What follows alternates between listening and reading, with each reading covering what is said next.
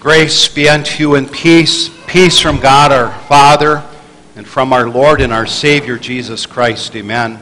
The Word of God for our consideration this morning is the gospel lesson read a few moments ago from Luke's Gospel account, chapter 7. An important part of God's Word that teaches us a hard lesson of the kingdom about true Christian humility. There, Luke tells us how Jesus was invited to a banquet at the home of a prominent Pharisee. And while that banquet was going on, we are told that everyone was watching Jesus closely. They were not watching him to see what he had been wearing or with whom he had been chatting. Like on other occasions, it's more likely that they were watching him closely because they were looking for ways to trap him or to catch him in something he might say or do. They saw Jesus as a threat to their power and their prestige and their position. But rather interestingly, all the while Jesus was watching them, we're told, or they were watching Jesus, Jesus was watching them. And he wasn't watching them and where they were sitting because he had been the hostess of the banquet nor was he watching and noticing who had been invited because he had been the banquet planner. No, Jesus was watching where they were sitting and who had been invited because he's the Savior, and he had an important lesson in truth to teach them about the kingdom of God. And the important truth that Jesus had to teach them then is also a lesson that he wants to teach us today. And the lesson was a warning. Whoever exalts himself will be humbled, and whoever humbles himself will be exalted. So, what does that mean? Does that simply mean that we ought to watch where we sit at banquets so as not to give off an air of being superior? Should we also note that when we extend invitations to dinners at our house, we should look at the opportunity to invite those who are less fortunate? Sure. Both of those things are important. But it has a whole lot more to do about where we sit at a banquet or whom we invite to our dinner table it's really an important lesson about our Christian humility as we live among others and as we live before our God and earth. So let's take a look and see what this means. Do you like pie? Yeah, I think everybody likes pie. And you probably have your favorite. Mine's blueberry. But the one pie that no one likes is humble pie. You know what that means, right? Did you ever wonder where that phrase came from? Well, if you read Meditations this coming week in the Meditations booklet, the author there gives an etymology of that phrase. He said it goes back to some medieval term uh, that sounds like umble. It refers to the lower cuts of meat that would be put in a meat pie that the lowliest and the poorest of society could afford. So today, when we say, I had some humble pie, it means that somehow or some way we were put in our place. What has this to do with the dinner that Jesus attended at that Pharisee's house?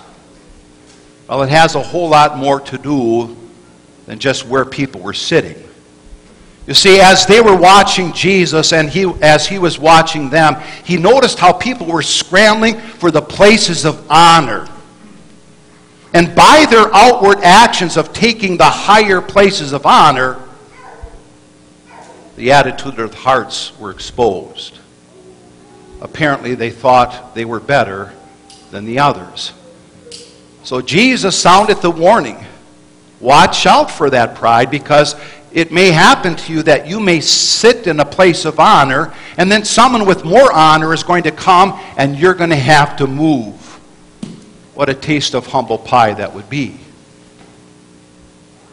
But there has to be more to this than just where we sit at a dinner table.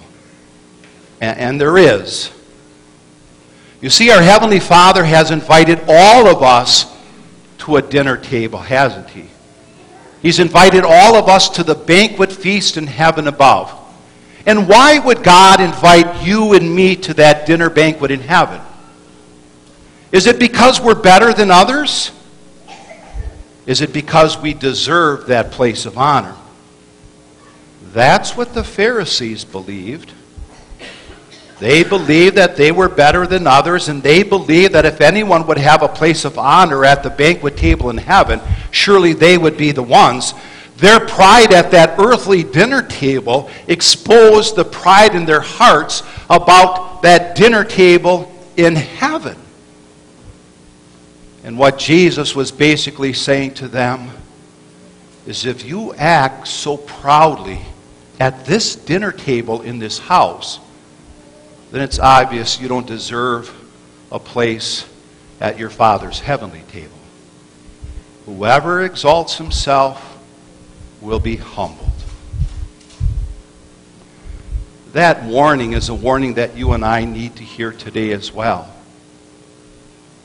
That what we need to learn that following Jesus means that we will have to set aside our pride and live in humility with others and before God Himself. But the big question is how in all the world can I be humble? Where can I get that kind of humility that is acceptable to God? Well, Luther gave the answer you can't do it. It's God who has to humble us. And Luther said the way that God humbles us is through His holy law.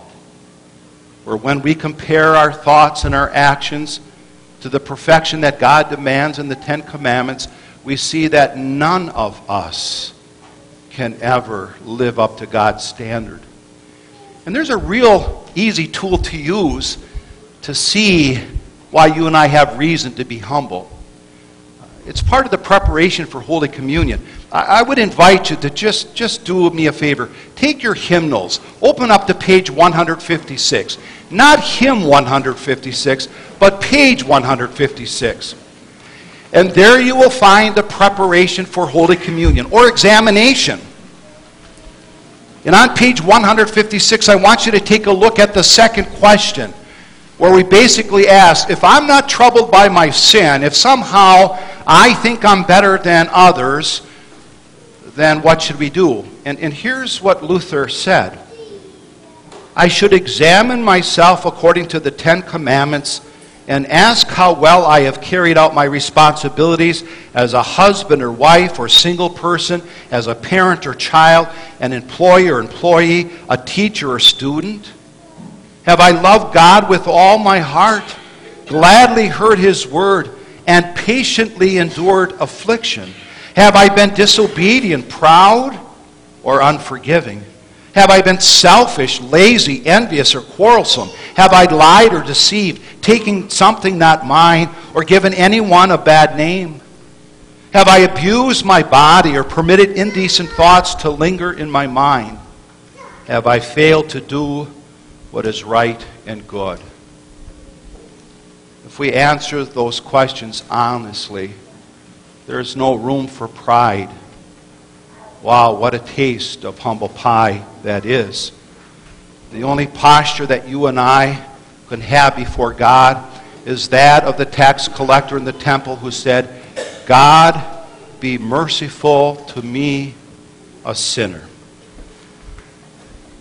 So, if we don't deserve to have a place at the banquet table in heaven above, how in all the world will you and I get there?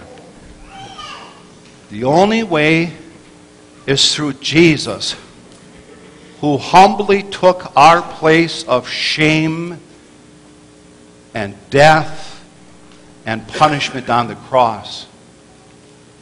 By his sacrifice, all of our sins have been washed away. Yes, even our sin of pride. And he and he alone deserves all the credit. And by faith in Him, you and I have a place prepared for us at the banquet feast in heaven above. So here it goes. If you and I have a place at the most important banquet of all, the banquet of heaven, then it really doesn't matter where we sit at dinner tables here on earth.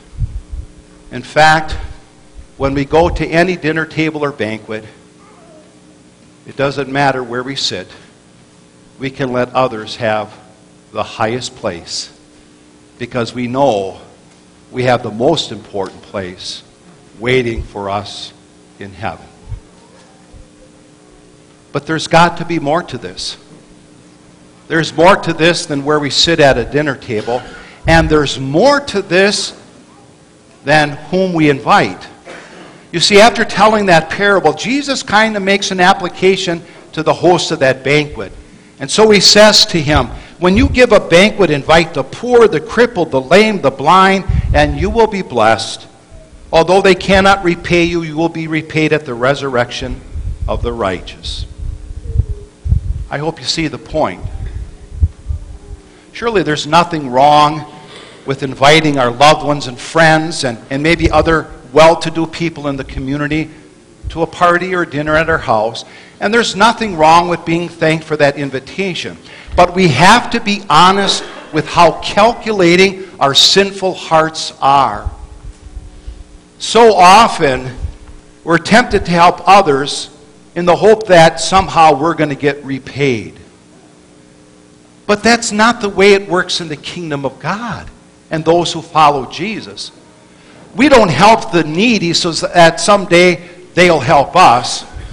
We don't help others in need so that somehow we get pats on the back.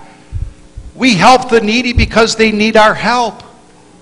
We help those who are downtrodden because that's what believers do. We love because God first loved us. And here Jesus says something that's astounding.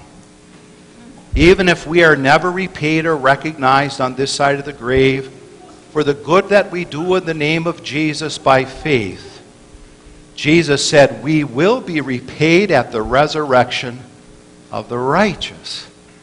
Now, that statement is astounding because that, that just doesn't sound right to our Lutheran Christian ears because we know and believe the truth of the Bible that we are saved not by our good works, but by faith alone, through Scripture alone, in Christ alone. So, what does it mean that we will re- be repaid at the resurrection of the righteous? Well, we know that Jesus deserves all the credit for saving us. But remember what Matthew wrote in the gospel account about the last day when everyone is raised from the dead and all nations, people who have lived before, who are living now, or whoever will live, are all gathered before the throne of Jesus.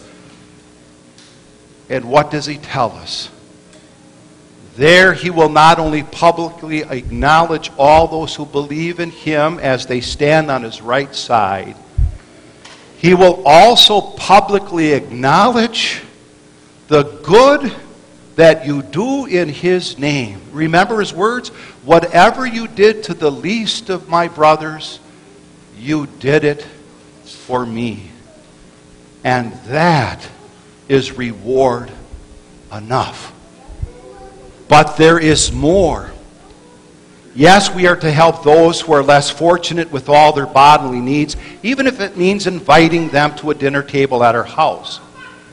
But what the poor and the needy need is exactly what you and I needed. Because at one time, in God's eyes, by nature, you and I were poor and lame and blind. They need salvation. So, the most important invitation that we can offer to those who are in need is not necessarily an invitation to our table but an invitation to the banquet of salvation. We need to invite them to come and hear the word so that they too may see Jesus and find a place at the banquet table in heaven. And when we think about those whom God uh, uses us to call to salvation, those people are also part of the reward at the resurrection of the righteous. The joy of knowing that God used us to bring others to heaven is reward enough. But I still think there's more. And when I think about going to heaven, I so look forward to meeting Jesus face to face and to bow and thank Him for saving me. And how will I thank Him? We can only imagine as that popular Christian hymn goes. But what joy that will be. That's part of that payment at the resurrection of the righteous. But I'd also like to think that when I get to heaven, I will have opportunity to thank those whom God used to invite me to the banquet of salvation. I've been trying to do this as I think about my final days, to thank my mom and my dad and my pastors and my teachers whom God used to call me. And I'd also like to think that when we get to heaven, we shouldn't be surprised that there might be others who will come and thank us too. I believe, I'd like to think, that's part of that repayment at the resurrection as well. So, dear friends, as we watch Jesus closely in this gospel lesson for today, let's take to heart his warning. Whoever exalts himself will be humble and whoever humbles himself will be exalted. And then let us thank him for inviting us to the banquet of salvation, because I said at one time we too were poor, crippled, lame, and blind. But now in Jesus, we are rich, we are whole, and we see that heaven is our home. Amen.